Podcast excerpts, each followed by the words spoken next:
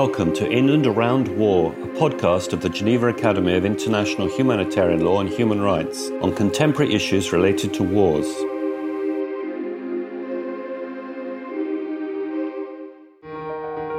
How can one ensure that non-state groups follow the rules of international humanitarian law? And how does one feel after day-by-day working in humanitarian context? What does it really bring in terms of personal experience and feelings? These are just some of the questions that are touched upon in episode one of season two of Geneva Academy's podcast In and Around Wars, in conversation with Ezequiel Heffes, an alumnus of the Geneva Academy and currently a director of the non-governmental organization Watchlist. Hello uh, and welcome everyone to the second season of the podcast series of the Geneva Academy of International Humanitarian Law and Human Rights, In and Around Wars. My name is Paola Gaeta and I'm Professor of International Law at the Graduate Institute in Geneva. I'm here today with the co-host of the podcast, Ana Srovin Coralli. I don't know how to pronounce it, Ana. I think you pronounce it great, Paola, and I'm also very excited to be here. So my name is Ana Srovin Coralli, and I'm a teaching assistant at the Geneva Academy and a PhD candidate at the Graduate Institute. I know that you're laughing because sometimes we mispronounce our family names, no? And I, I have some stories to tell to our listeners because we have discovered that uh, she mispronounced the, the the family name of one of her professors, uh, namely Professor Clapham, that she used to call Clapham with a with an F instead of a P H, uh, pronounced as a phone. So Clapham instead of Clapham. We had a lot lot of laugh about that, indeed. I I admit, yeah. So everybody mispronounced, no? I was practicing for this podcast the word su- success. I su- there sometimes there are words in English that I'm unable to pronounce. So I, I was practicing su- su- success. Succeed, succeed. succeed. Anyway, let me say that uh, this new season would have a little different uh, format uh, with respect to the first season, because we would like to focus more on the professional experience of the alumni of the Geneva Academy in what concerns their jobs after graduation. So we think that it is exciting, no, to, to see uh, what they have become and what they are doing in their professional life. Indeed, Paola, and to start this new season as it deserves, with an excellent speaker, we have the immense pleasure to welcome Ezequiel Heffes, who was a student at the L L M program in International Humanitarian Law and Human Rights at the Geneva Academy in twenty twelve to twenty thirteen. We will be speaking about the Ezequiel experience at Geneva Call, first as a thematic legal advisor and then as a senior policy and legal advisor for over six years. And Ezequiel has been now recently appointed as a director of the non-government organization called Watchlist, and we will speak about this experience too. Thank you very much, Ezequiel, for accepting our invitation and for being here with us today. Thank you very much, Paola and, and Ana, for inviting me and for providing the space for the Geneva Academy community to share experiences here. Thank you. Pleasure is ours, of course. Ezequiel, we would like to start with your work for Geneva Call.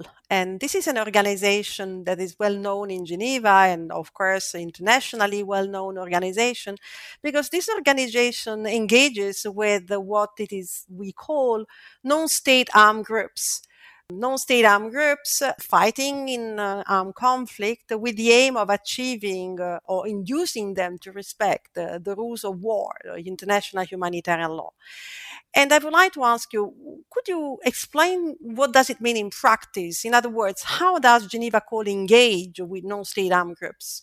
So in my six years at Geneva Call, I have participated in different activities that serve this purpose of increasing the level of respect of what Geneva Call calls armed groups and de facto authorities of the law. So it could be, for instance, dissemination sessions on international law. So literally being in front of uh, fighters and explaining them what the rules of international law uh, are, how they should be applied in practice. It could also be having bilateral meetings with commanders on the ground to understand why they might respect or not certain rules of international law. It could be, for instance, uh, putting together a meeting with armed groups and de facto authorities and other stakeholders, such as international organizations in which everyone would discuss different international legal issues. So there are different, I would say, points of importance here. I mean, the first one is that in any given society, the circle of people who's actually aware of, of the law is very small. The circle of people who's aware of international law is even smaller. Who knows international humanitarian law is even smaller. So, and the differences between international humanitarian law, international criminal law, international human rights law, it's it's quite small, actually. So when we think about members of armed groups, most of the time, they are not even aware of the obligations that they have the, at the international level. So the first, one of the first steps is, is of course, to, to try for them to know the obligations that they have under international law. And also to try to understand what the, their own rules are. So many of these armed groups and de facto authorities, they have their codes of conduct, their, they have their military orders. So for Geneva Call, it, it's quite important to understand how they regulate their own their own behaviors, and to see whether there are some international law concepts there, and if not, you know, if, if there could be or, or not. Just to understand, so is it one of the core, let's say, activities at Geneva Call is therefore to provide training to these members of non-state armed groups? Is it correct? Yes, trainings or dissemination sessions is one of the activities that Geneva Call would undertake. And what is the follow-up, I mean, of this? Is this changing the behavior then in on the field in the field or not? So training is part of, I would say, a package. So they're not uh, isolated activities. It's not just one single training to certain fighters. It could be a series of trainings. It could be uh, training, what it's called trainers, you know. So you conduct a training of trainers that then they would replicate that internally uh, to the group. It could be, for instance, reading their code of conduct and providing feedback in terms of whether that is in compliance or not with international law. It could be uh, having bilateral discussions with the commander. So it's, it's I would say, training is one of the elements that Geneva Call relies on.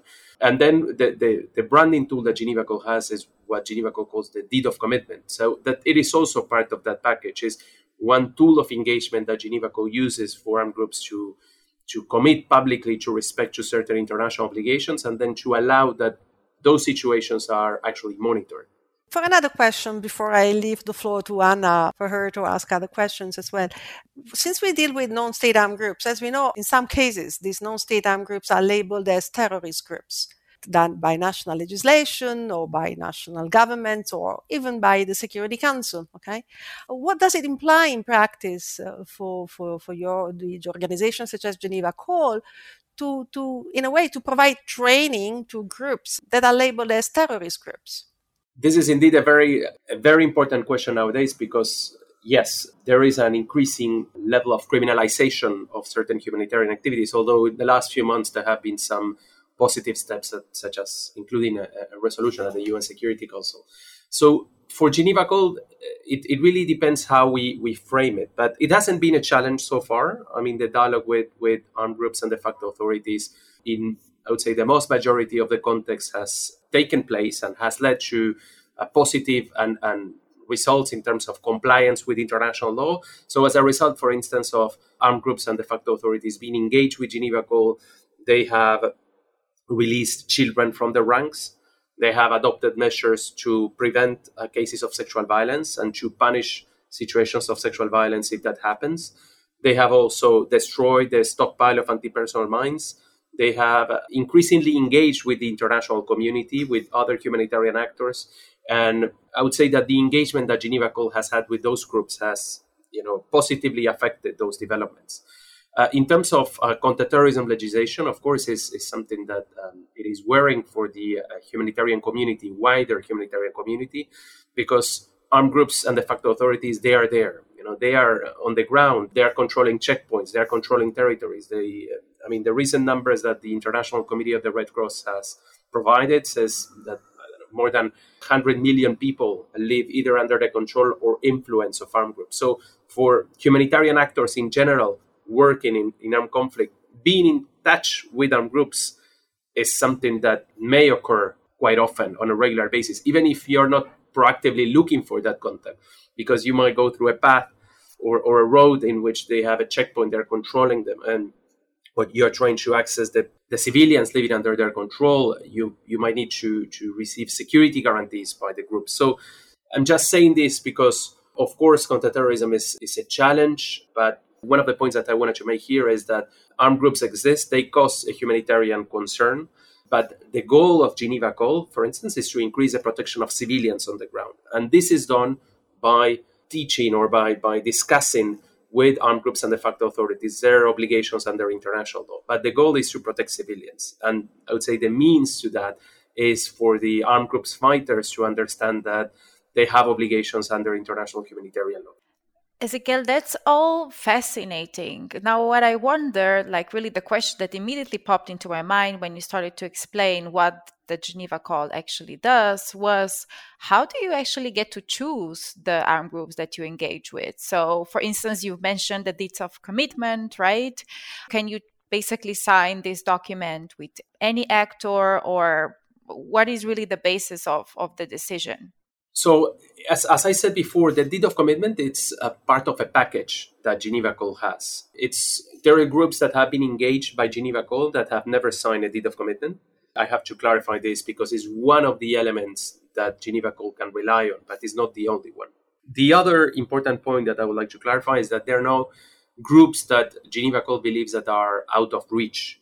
So again, if there are groups that cause a humanitarian concern and they have a certain level of organization, In, in the view of Geneva Call, those groups should be engaged to increase the protection of civilians on the ground because they're causing a humanitarian concern. So th- th- there are no uh, limits in terms of the groups that, that Geneva Call would try to engage. Having said that, Geneva Call focuses on different thematic areas. So yes, we would say it covers international and humanitarian law at, at large, but you know, for instance, in terms of the deeds of commitment, Geneva Call has a deed of commitment on landmines, one on child protection, one on sexual violence and gender discrimination, one on healthcare, and one on the prohibition of starvation.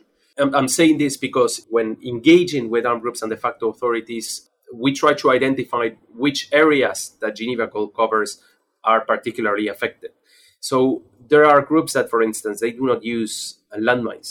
So bringing to the table the deed of commitment on landmines or discussing issues of landmines, if the groups do not use landmines, maybe it's not as relevant as discussing issues of, of protection of healthcare or prohibition of starvation or the prohibition of using and recruiting children in hostilities. So that's part of the internal exercise that Geneva Call does in terms of identifying how structured, how organized the groups are and the thematic areas that they are, they are or they might potentially be affected. And one last point in terms of the organization, because what Geneva Call tries to do is to change the behavior of the groups. And if the groups do not have a certain level of organization that would allow them to internalize the messages that we are trying to convey, then it would be quite difficult to achieve that change in behavior. So we engage on groups that have a certain certain level of organization for that behavior change to take place. So I guess then what you also do, as Paola previously mentioned, you do regularly these kind of follow-up activities to somehow see how is your success rate. So in terms of how much respect for international humanitarian law norms has increased, right? So if the groups have signed deeds of commitment, they have agreed that the obligations contained in the deeds can be monitored and, and will be monitored. So what happens is then Geneva Call would go or, you know, is present in some of these countries and would assess whether the obligations are respected or not. So, for instance, I have been part of some monitoring visits in which we would stop at checkpoints to see whether there are children being used. We would go to certain academies, as you know, it's like so-called academies, and check if there are children who are there. And then if we actually find children, this is part of the bilateral discussion that we would have with the commanders afterwards on why this actually is happening. So there is an exercise also on trying to understand the root causes of violations. You know, it's it's quite different if we speak about landmines, you know, why armed groups use landmines and that may affect the civilian population, why they use and recruit children, why they might commit cases of sexual violence. Are these isolated cases or they represent the policy of the group? So this is part of the discussion that we have with the group. So try to understand them and to try to tailor the, the response that Geneva Call may provide to increase the protection of those individuals and to prevent violations. The last point that I want to clarify, I should have clarified this at the very beginning, is that I, I'm no longer working for Geneva Call. So my my last day was actually last week. So this is why sometimes I say we when I speak about Geneva Call, because I, I still trying to, to change my brain um, to speak about Geneva Call in, yeah, in a different way. In addition to that, what I'm saying today should not be seen as a view of Geneva Call, because I'm no longer working at Geneva Call, but I'm just sharing my, my experience while spending my last six years there. I think that's great. And, and Ezequiel, to further confuse you with the different places where you worked in, I want to just very quickly ask you also about your feelings, if you like, of comparing the experience that you had at Geneva Call as a small organization where you, as you said, very concretely had very close contact somehow with, with the armed groups, and you could see then also the results of your work. But then before you worked for Geneva Call, you actually worked as a field and protection officer, if I'm not mistaken, for the International Committee of the Red Cross, and also in the field, in Colombia, for instance, or in Afghanistan. So I know this is a big question. It's hard to answer it in a few words. But if you were to compare basically experience working in humanitarian field for such a big organization as the International Committee of the Red Cross compared to Geneva Call, what would you say? Where, where, where did you feel your results were more meaningful? You had more direct impact? I love both experiences. Both organizations are fantastic in their own ways. So with the I C R C, I was indeed very lucky because I was actually recruited uh, the day that I, I, I was confirmed to go to, to be selected by the I C R C was the day of my graduation at the, G- at, at the Geneva Academy. Ezequiel, the I C R C is the International Committee for the Red Cross, so just for our listeners. Yes, the International Committee of the Red Cross. And and I, I spent time in Colombia first, then in Afghanistan, then in the in the Democratic Republic of the Congo. And what I found fascinating is that, well, I was there, I was in contact with affected communities, with parties from conflict, and, and the International Committee of the Red Cross is actually is turning today one hundred sixty years, provides um, activities that, that Geneva Call does not. So, for instance, the International Committee of the Red Cross does assistance for certain communities that might be affected by the conflict, assistance in the terms of distribution of food, distribution of medicine, distribution of even clothes. Geneva Call would not do that in terms of also how huge the organizations are. So uh, the International Committee of the Red Cross, I think, has more than twenty thousand staff. Geneva Call, when I joined, I think there were, we were uh, thirty, forty, forty-five people. Now it's it's more than two hundred people, but still is quite small when compared between, between organizations. And the activities would be different. So at the International Committee of the Red Cross, I was not having a, a legal role. While at Geneva Call, first I was thematic legal advisor and then senior policy and legal advisor. So was, I was much more involved in legal discussions. At, at the International Committee of the Red Cross, it was more, there were more operational activities. So in Colombia, every once in a while, I would visit communities affected by the conflict, talk directly with the communities, try to understand their problems. I would do visits to detention facilities, also talking to, to detainees, trying to understand their, their situation. Same would happen in Afghanistan and, and the Democratic Republic of the Congo. Ezequiel, may I interrupt you on that? I mean, um, what does it imply in terms of the personal experience? I mean, uh, what does it imply in terms of what you feel? I know that it's not a question of choosing between the two organizations, but I guess that we wanted to know about, you know, what has meant for you to work for these two organizations personally. Fantastic experiences. Perhaps I can share one or two experiences. So at the International Committee of the Red Cross, for instance. So again, I was very lucky to join the, the International Committee of the Red Cross right after my, my L L M at, at the Geneva Academy. So my first or second week in Colombia, I had to deliver a Red Cross message. Uh, Red Cross message is something that the I C R C would use when families are separated because of the conflict. So they would try to, they would use this Red Cross message to bring them together, to put them in touch. So I remember because my first or second week, I received a Red Cross message from a child who was far away from the area that I was covering and had to be distributed to his mother. I mean, in the, in the Red Cross message, it said something like, uh, Mom, I'm doing well. I'm okay. I'm alive. I'm at a, in a center. I'm, I'm receiving education. This is my phone. Please reach out. So I received that Red Cross message, and that had to be distributed to the mother that she was living in a, in a far away location. So this was my second week at, at the International Committee of the Red Cross. So, so we go to this, this village that was a few hours away by by a thorny path, and, and we get there, and the mother is not there, and we waited for her for, for a bit, and then we managed to find her house and to, to see her. So the first thing that I would ask her is if she had a son, if what what, what happened with her son. And she said something like, well, my, my son, I think uh, he died because of the conflict. I mean, it's been two years. I don't have any news of him. And um, and I think he's, yeah, he's no longer alive. He was um, he was taken from me. I mean, she did. I, I'm not going to go into the details, but she said, like, he was taken from me, so I don't think he's alive anymore. And then, you know, we would ask her whether she would she would like to to hear more about about her son and to her to hear news about her about her son. And she said, yes, of course. And then we would explain what the, the International Committee of the Red Cross would do, and and this whole Red Cross messages activities, what it's called Restoring Family Links program.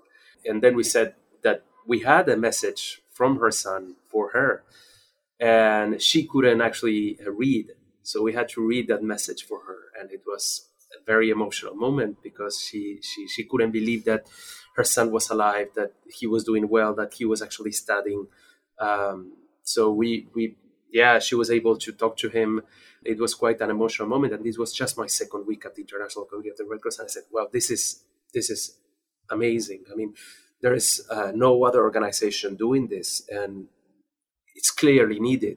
So that was one of the experiences. But, you know, I was involved in distribution of, of food, of distribution of medicine to communities that were affected by, by the conflict, or they had been displaced in Afghanistan, or visit detention facilities in, in the D R C. And, you know, having a direct contact with, with the people who have been affected by the conflict is quite is quite a thing. And trying to see how you can collaborate in, in some way for them to be more protected, for them to, to have tools of protection. That was that was definitely quite important, I think, in my in my path.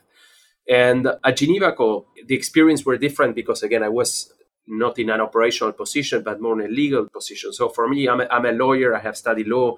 So the legal discussions that I, I had at Geneva Call in terms of, you know, respect of international law in armed conflict have also been quite enlightening. You know, I was in meetings with different armed groups and de facto authorities. They were all together. And I was there, you know, and witnessing, you know, and they would share how they would apply the principles or, or the, the rules of, of conduct of hostilities, you know, and, and the challenges that they would they would face, and whether, you know, some of the, the perceptions or some of the interpretations that they would have were in line of international law. Some may have not been in line of international law, but then you're there, you're discussing with those who actually apply these rules about how they are applied. So that was also quite quite important, and doing monitoring visits, being able to have a frank and open dialogue with the commanders, it's, it's quite important. And then the groups, you know, respect, committing to respect international law. So in both cases, I mean, uh, quite rewarding experiences, uh, not only emotionally to put a child in contact back with mom, but also to make an impact, you know, on non-state armed groups and inducing them to respect international law must be great. And what about now? I mean, what are you doing now? You said you changed just this week, uh, your job. Yes, I did. I did. So I have uh, recently been appointed as director of Watchlist on children and armed conflict. So Watchlist is a network of organizations based in New York that works to increase the protection of uh, children in armed conflict. And it does so by directly engaging, I don't want to use the, the, the institutional speech, but by directly engaging with, for instance, the U N Security Council, uh, permanent states at the U N here in New York, other key stakeholders, N G Os, think tanks, to adopt resolutions, to discuss the text of resolutions that, that would protect children, to discuss the adoption of other measures. And it's quite interesting because this is also in the framework of international humanitarian law and human rights law. It's going to be already twenty years ago, the U N has created a system that would allow to monitor uh, grave violations against children in armed conflict. So Watchlist works in that context, in the context of this one framework that was created by the U N, by, again, working in terms of international humanitarian law and human rights law to prevent that these six grave violations take place. I think that's fascinating. And I have to say, I'm still so impressed by the two stories that you shared before that it, it's taking me some time to, to come back. And I thank you for sharing this. Now, I, I wonder, first of all, how do you shift from working now on armed groups to work actually on child protection in war zones came about? And then maybe also if you can clarify whether you, your work, as you said, it's a network of organizations. So you actually work everywhere around the world, or you focus on certain countries? The change was, I would say it was a bit natural because at Geneva Call, as I said, one of the thematic areas is child protection. Geneva Call has a deed of commitment to child protection, has been working on child protection issues since, I would say, around two thousand ten, but even a bit before that. And as thematic legal advisor, I was one of the thematic areas that I would follow was indeed uh, issues related to children. So use and recruitment of children was one of them, but also protection of education. And, and Geneva Call is a member of the network of, of Watchlist. So uh, I, I knew already what Watchlist did, and I thought it was fantastic, fantastic job in New York, but also in other in other contexts in terms of, again, influencing or trying to, to influence the position of states. So I knew the framework where Watchlist works, and I was even part of that before. And and the second question, it is indeed a network of, of organizations. So, for instance, uh, part of the the advisory board of Watchlist is composed by organizations such as World Vision, such as Save the Children, Human Rights Watch. I mean, just to name a few, but also we have a, another group of organizations that are part of the steering committee of, of Watchlist that are Amnesty International, Geneva Call. So I wouldn't say that we are everywhere, but I would say that we have uh, real good connections around the world, and the work the work that Watchlist does is quite uh, recognized by the international community, by states, uh, but also by N G Os, non-governmental organizations, international organizations working in the field of child protection. Wow, Ezequiel, that's fantastic. Now we have to close this interview, but before closing the interview, I would like to say, first of all, that uh, beyond all this, you have also published a book no? with Cambridge University Press on the tension of armed groups. And I wish to congratulate you because the book came out last year, no? in two thousand twenty-two. So, wow, I wonder where you have found the time no? to do also the book. And also, uh, I would like to conclude the interview not only by saying how much I'm happy to see no, the alumnus and alumnus of the academy, such as you, see how successful he, he, is, he is in his career. It's really, really, really, it's really nice as a professor no? to see what happened to the students. Finally, I would like to say that, uh, as you might have seen from the previous podcast, that we usually ask our guests uh, to share with us uh, a memory, an anecdote of their moment of study, a period of study at the Geneva Academy. What do you have for us? So uh, one actually of the of the experiences I had, I think I was very lucky to be in classes with fantastic professors, you included.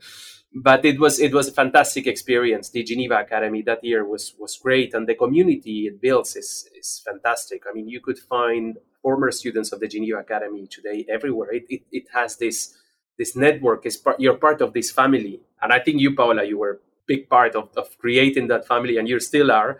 But this is, I think, one of the one of the highlights. But I would say, I had the opportunity to go to Solferino. We have a, a lot of spritz. I remember yeah. that we were drinking spritz.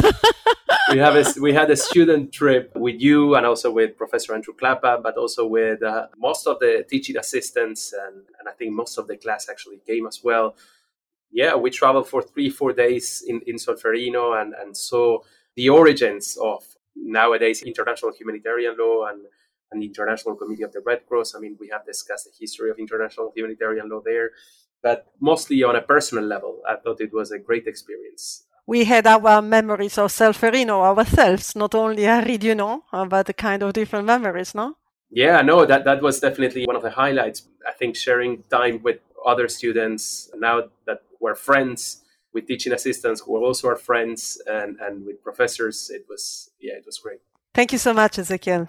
Thank you very much. Thanks, Ezequiel. And um, I have to say, I'm so inspired. I'm reconsidering my my dream to be an academic and maybe apply to one of the places that you work, although I don't know if I could decide among them because all of the experience really seems fascinating. And um, thanks for, for sharing. Really, I hope everyone enjoyed the, this, uh, this episode so much as me and Paola did. And now also to our listeners, I want to just remind you that you can listen to this episode and to oral, basically, series of podcasts on the usual podcast platforms, so such as Apple, Spotify, and so on. But what is even better is that you can subscribe, and then this way you can ensure that you don't miss any episode at all. Uh, bye-bye also from my side, and I really look forward to being with you also in the future episode of this season. Ciao. Goodbye. You've been listening to In and Around Wars, a podcast of the Geneva Academy of International Humanitarian Law and Human Rights. If you've enjoyed this episode, don't forget to subscribe and stay tuned for more inspiring conversations with Geneva Academy alumni. You can also check the Geneva Academy's website at w w w dot geneva dash academy dot c h to find more resources and upcoming events on contemporary issues of international humanitarian law and policy.